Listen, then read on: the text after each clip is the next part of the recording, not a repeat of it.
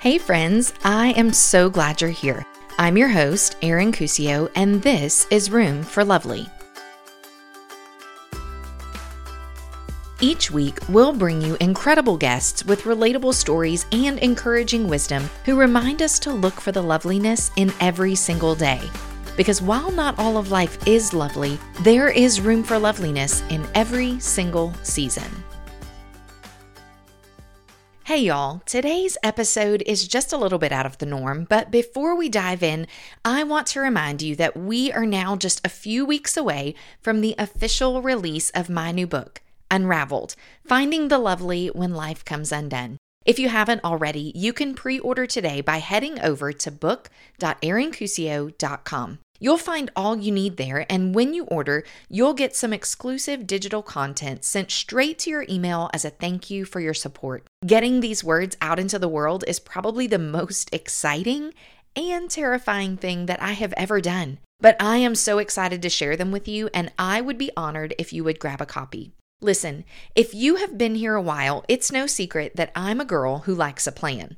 But sometimes things just don't go according to plan, especially when it comes to technology. I am always planning and working and adjusting the schedule for the podcast. This week, I had an entirely different episode planned, and at the last minute, a conflict in scheduling changed all of my plans. I had other episodes recorded that I could have slipped into the spot, but there was something else burning on my heart that I really just felt like someone needed to hear. So, I called an audible, see, mom, I do know some things about sports, and moved the schedule around, and here we are. And if you've been here a while, you also know that I have spent quite a bit of my adult life as a teacher. And I'm coming up on what I'd like to call my third retirement.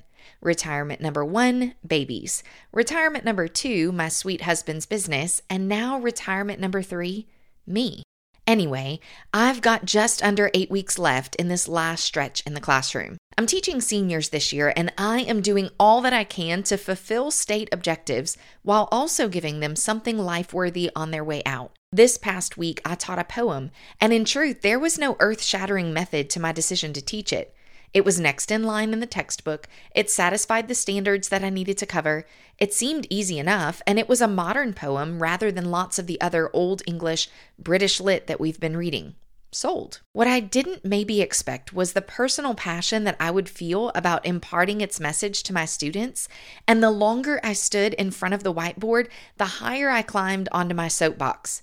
But here's my favorite part only teachers might get what I mean by this, but it is a really good feeling to look around the room and see big, bright eyes instead of just tops of heads. What does that mean?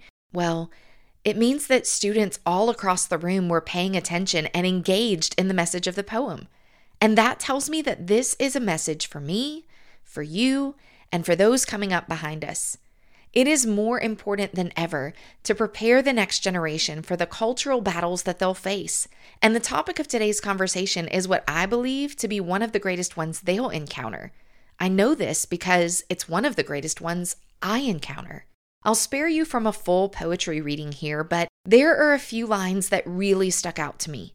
This particular author is writing about painting his subjects, and he opens with the line Perhaps I'm a cruel artist. This is said as a preemptive reflection for the explanation he's about to give. He continues on saying that he paints people lovingly, in great detail, with all of their defects, while paying careful attention to emphasize their imperfections. He's suggesting that maybe he's cruel for adding the detail of the things that might make them uncomfortable, but he doesn't care to paint smooth, poreless skin. Instead, he would rather render the human condition most accurately and movingly.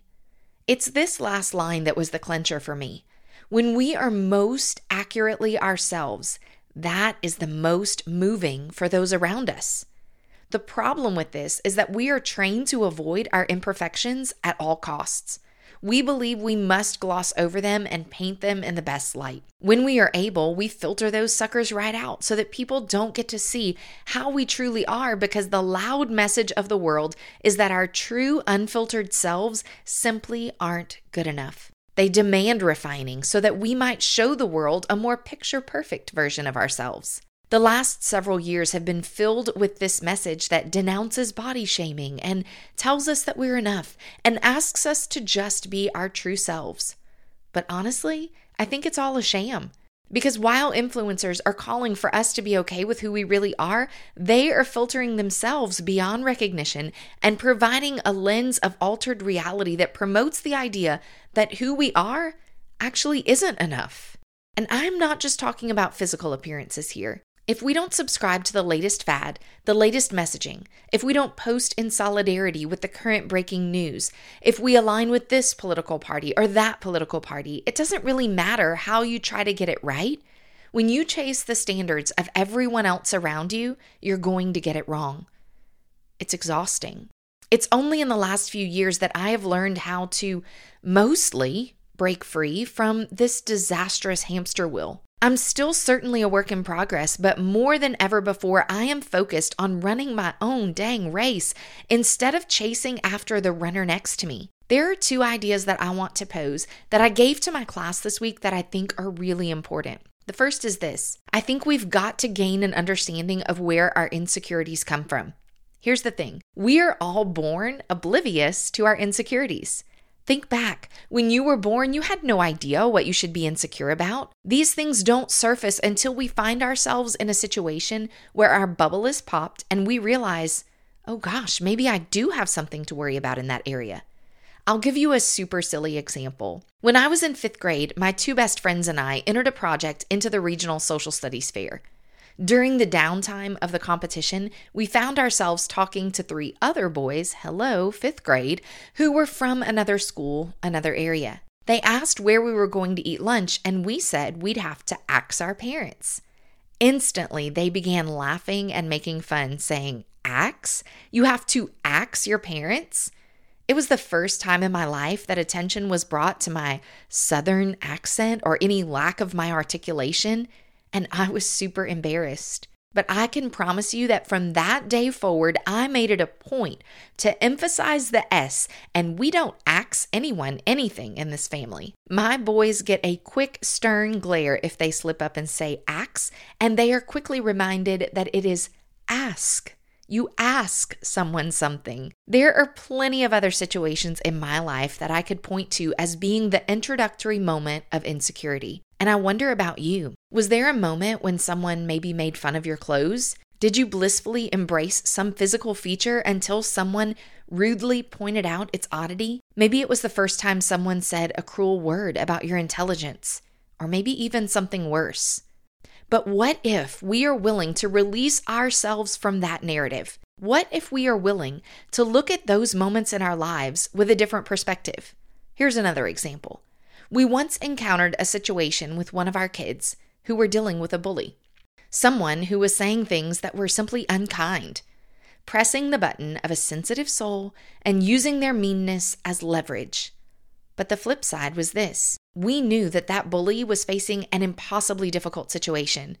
Raised by grandparents, parents who were out of the picture, a life that was less than stable, with untold pain that had already marked his very young life. The hurt wasn't about our kid at all.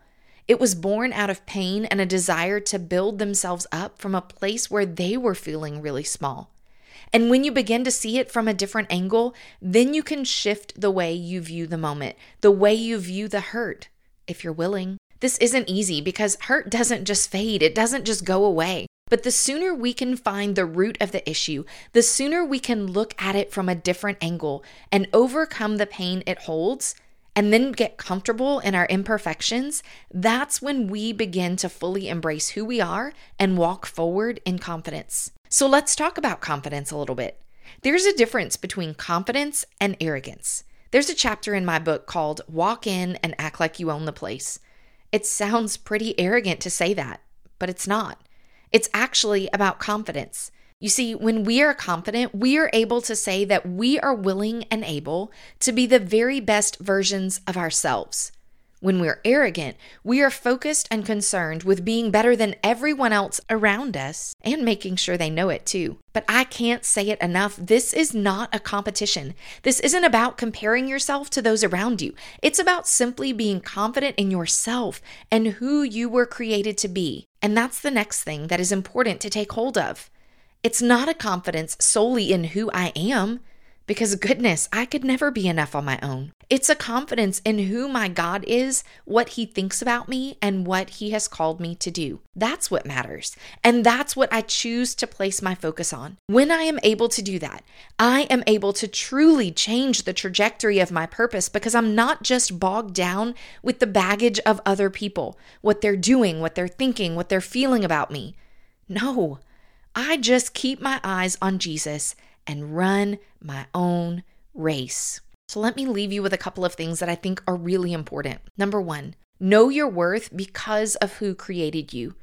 Psalm 139:14 is a scripture that many people quote and know well. And it says, I praise you because I am fearfully and wonderfully made. But many people stop there. The scripture, though, actually does not.